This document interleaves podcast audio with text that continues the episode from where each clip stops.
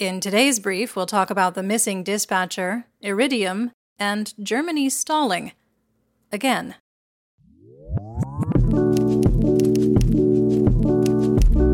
I'm Linnea, and today is Saturday, September 30th, 2023. Today is Truth and Reconciliation Day here in the United States and in Canada. That's a holiday dedicated to remembering Native American children who died at residential schools, as well as the survivors who made it home and the families and communities still affected. You're listening to the Ukraine War Brief podcast, where we bring you up to speed on the war in Ukraine in about 20 minutes or less. Let's get started with the news in Ukraine from the front. The General Staff of the Armed Forces of Ukraine, or GSAFU, reported that Russian losses on Thursday included eight tanks, 10 armored combat vehicles, or ACVs, 34 artillery systems, one multiple launch rocket system, or MLRS, an anti aircraft system, 34 unmanned aerial vehicles, called UAVs or drones, and 340 personnel. Yesterday, Russian losses included four tanks, 12 APCs, 38 artillery systems, two MLRS, an anti aircraft system, 15 drones, and 470 personnel. There was very little movement on the front in the Eastern Theater of Operations on Thursday, according to the GSAFU, with Russian forces attempting unsuccessful advances near Rivka, northwest of Bakhmut, and Marinka, both in Donetsk Oblast. The Institute for the Study of War, or ISW, reported that Russian forces have reduced the tempo of their offensive operations on the Kupiansk Svatova Kreminna line, indicating that Ukrainian offensive operations further south have drawn Russian forces away from the area and significantly degraded the Russian offensive.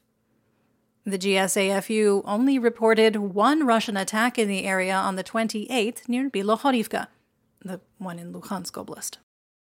In the southern theater of operations, Ukrainian forces continue to push slowly forward in the Tokmak direction in Zaporizhia Oblast, with heavy fighting within and around Verbove and Novoprokopivka reported by both Russian and Ukrainian sources and drone directed attacks focused on destroying concentrations of ammo and artillery systems. According to the United Press Center of the Defense Forces of the Tavria region, Russian forces are losing 150 to 200 personnel in this direction every day right now. Ukrainian strikes on the Black Sea Fleet are an example of how Ukraine is holding the initiative, according to the head of the British Defense Headquarters, Admiral Tony Radakin, who added that Russian President Vladimir Putin has, quote, lost control of the war he started, end quote. In the temporarily occupied territories, legitimate and currently exiled mayor of Melitopol, Ivan Fedorov, reported that Russia has established a new fortified area north of the occupied city of Tokmak in Zaporizhia Oblast with fortifications appearing on both sides of the road leading to the city from recently liberated Robotyne, about 30 kilometers to the north. Tokmak is a critical logistics hub and railroad junction used by the Russian army to supply troops on the southern front.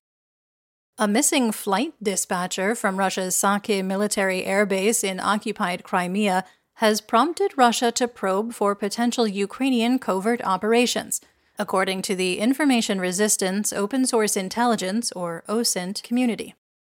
Russian occupation authorities suspect the involvement of a Ukrainian sabotage and reconnaissance group, saying, quote, According to tentative reports, he, the dispatcher, went missing on the morning of 26 September, but he never formally left the perimeter of the military facility. It's as if he went out for a smoke and never came back. End quote. The Saky Air Base at Novofedorivka on the western coast of occupied Crimea is home to Russia's 43rd Independent Naval Assault Aviation Regiment operating Sukhoi Su 24, Su 30 SM, and Tupolev Tu 1344 A4 aircraft. Ukrainian forces last attacked the base on September 21st, five days before the alleged disappearance of the flight dispatcher. The base was targeted by Ukrainian forces last year as well, resulting in serious damage. On the night of September 29th, Russian air defense in Tokmak successfully intercepted its own aircraft, most likely an Su 35 multi role fighter jet. According to Oleksandr Kovalenko, a military and political observer, quote, there is a general friend or foe, or IFF, system that helps to recognize whether it is a friendly or enemy aircraft. So, in general, the air defense system that shot it down was most likely an S 300, and the operators should have understood that it was their own plane. Unless, of course, the system was not working. End quote. The Su 35 is one of the most expensive production aircraft in the Russian Federation. And as opposed to the Su 34 frontline bomber, it isn't often used for combat missions. Oops. Yeah, that's quite the own goal.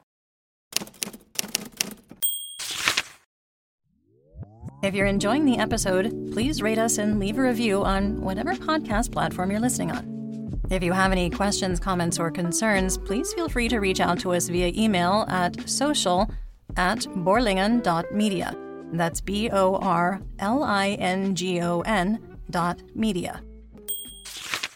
On the home front, Russian forces continued to target first responders with so called double tap attacks, targeting two businesses in Kherson on the evening of September 27th and striking the same locations again as Ukrainian rescue workers were extinguishing the fires. According to the State Emergency Services of Ukraine, firefighters had to take cover several times before finally being able to put out the fires. Russian forces launched an attack targeting the southeastern regions overnight on September 28th to 29th, primarily using Shahed 136 131 kamikaze drones. The Ukrainian Air Force reported that 34 of the 44 Shaheds were intercepted.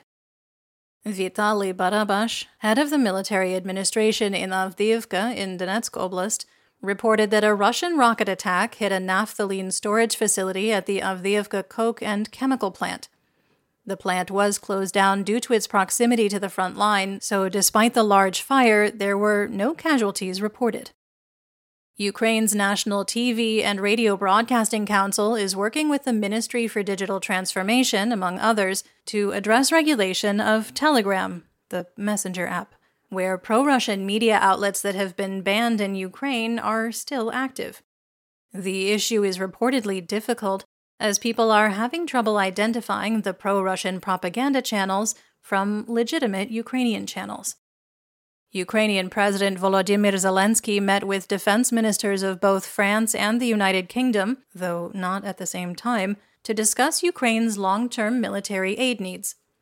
Both countries have already provided long range cruise missiles. During his visit to Kyiv, the French Defense Minister Sébastien Lecornu laid flowers at a memorial honoring soldiers who were killed while defending Ukraine. Prior to meeting with President Zelensky and Ukrainian Minister of Defense Rustem Umerov, Lecornu stated, quote, We know that this war is going to last. We must ensure that tomorrow we continue to be reliable in our aid to Ukraine. End quote. It was British Secretary of State for Defense Grant Shapps' first official trip to Ukraine since replacing Ben Wallace at the end of August. Speaking of crossing borders, let's talk about the Russian Federation. Do you remember the Freedom of Russia Legion? They're Russian citizens who fight on the side of Ukraine and were recently conducting raids into Russia's Kursk Oblast. According to Russian sources and the Legion's Telegram channel, they're also conducting sabotage and reconnaissance missions just across the border in Russia's Belgorod Oblast, engaging with Russian border guards there as well. Explosions were reported in Kursk overnight on September 28th to 29th when a drone reportedly dropped two explosive devices on an electrical substation, leaving five settlements without power. In news worldwide, the European Union warned European companies and governments that it could ban the sale of certain drone components to Turkey and other countries from which Russia and Iran are sourcing parts for drones and other weapons used to strike Ukraine. The EU identified five companies as the original manufacturers of the relevant components and noted that customs information showed that, quote, Almost all the imports to Iran originated from Turkey, India, Kazakhstan, Uzbekistan, Vietnam, and Costa Rica. President of Kazakhstan, Kassym-Jomart Tokayev, announced at a press briefing with German Chancellor Olaf Scholz on September 28th that his country will, quote, definitely comply with sanctions against Russia, and that Germany should not be concerned that Kazakhstan will help Russia circumvent Western sanctions. Quick sidebar in case you're not familiar with Kazakhstan. The former Soviet occupied state in Central Asia has a large ethnic Russian minority and is a founding member of the Collective Security Treaty Organization, or CSTO, along with Russia. With roughly a thousand Russian troops still in the country following a CSTO peacekeeping effort to quell anti government protests in January 2022. On the other hand, Kazakh leadership has refused to recognize the so called Donetsk and Luhansk People's Republics in Russian occupied eastern Ukraine and has sent humanitarian aid to Ukraine following the full scale invasion last year. Russia appears to be struggling to meet recruitment goals at home in Russia. Vladimir Shkunov, a Russian historian, apparently recruited Cuban youths to join the Russian army under the guise of offering employment in construction, according to Cuban media outlet Cubanet. More than a dozen men, all of them veterans of the Cuban army, told Cubanet that they had been offered construction jobs via Facebook Messenger that turned out to be a cover for taking part in Russia's war against Ukraine. Those who agreed to the offer said they underwent infantry and martial arts training and were also invited to attend a talk delivered by the Cuban military about the friendly ties between Cuba and Russia. Vladimir Shkunov is a historian and researcher at the Volga branch of the Institute of Russian History at the Russian Academy of Sciences. He's been running a Facebook group called Russia for Cubans since 2021. Let's talk military tech.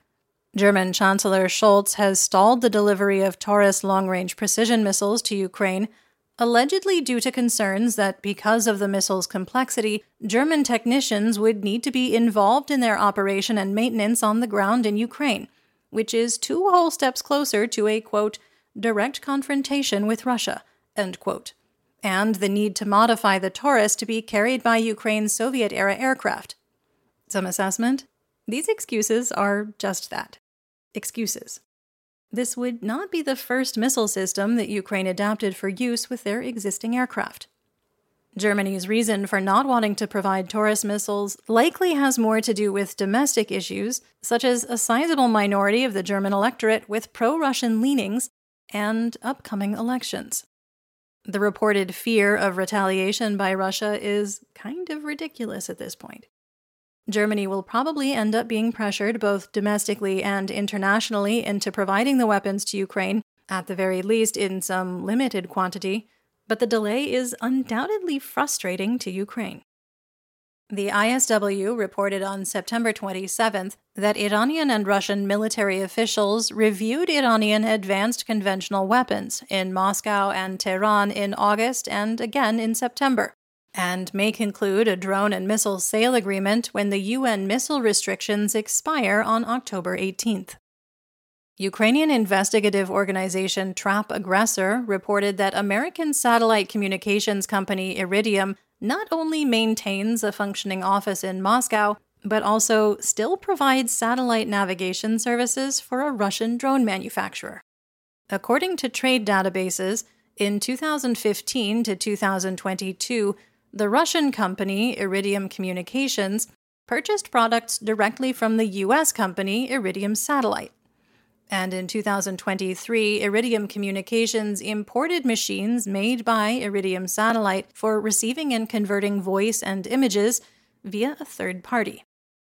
Ukraine recently captured a Russian Kartograph, or cartographer drone, and upon inspection, noticed that other than the body and the parachute, None of the components were made in Russia, and software from Iridium was at the heart of the device. Shortly after Trap Aggressor published their story, Iridium released a statement saying, quote, The U.S. Department of Defense is our largest single customer, and we are being used extensively to support Ukraine and relief efforts in surrounding countries. Iridium does not condone the use of our technology in these Russian drones and if this is true, we would appreciate any additional information regarding the system used including SIM card number and module, so we can investigate how this happened. Any information regarding which specific Iridium partner served as the connectivity partner would also be appreciated, as we are a wholesale operator and do not have end user account information, but require all of our partners to comply with applicable laws, including avoiding sales of Iridium services to sanctioned parties. We have structured our operations to comply with U.S. sanctions and additionally stopped shipment of end user equipment to Russia immediately upon the Ukrainian invasion. We also contractually prohibit our partners from doing so. Our primary focus has been and remains on supporting Ukraine, where our service is being used extensively. End quote.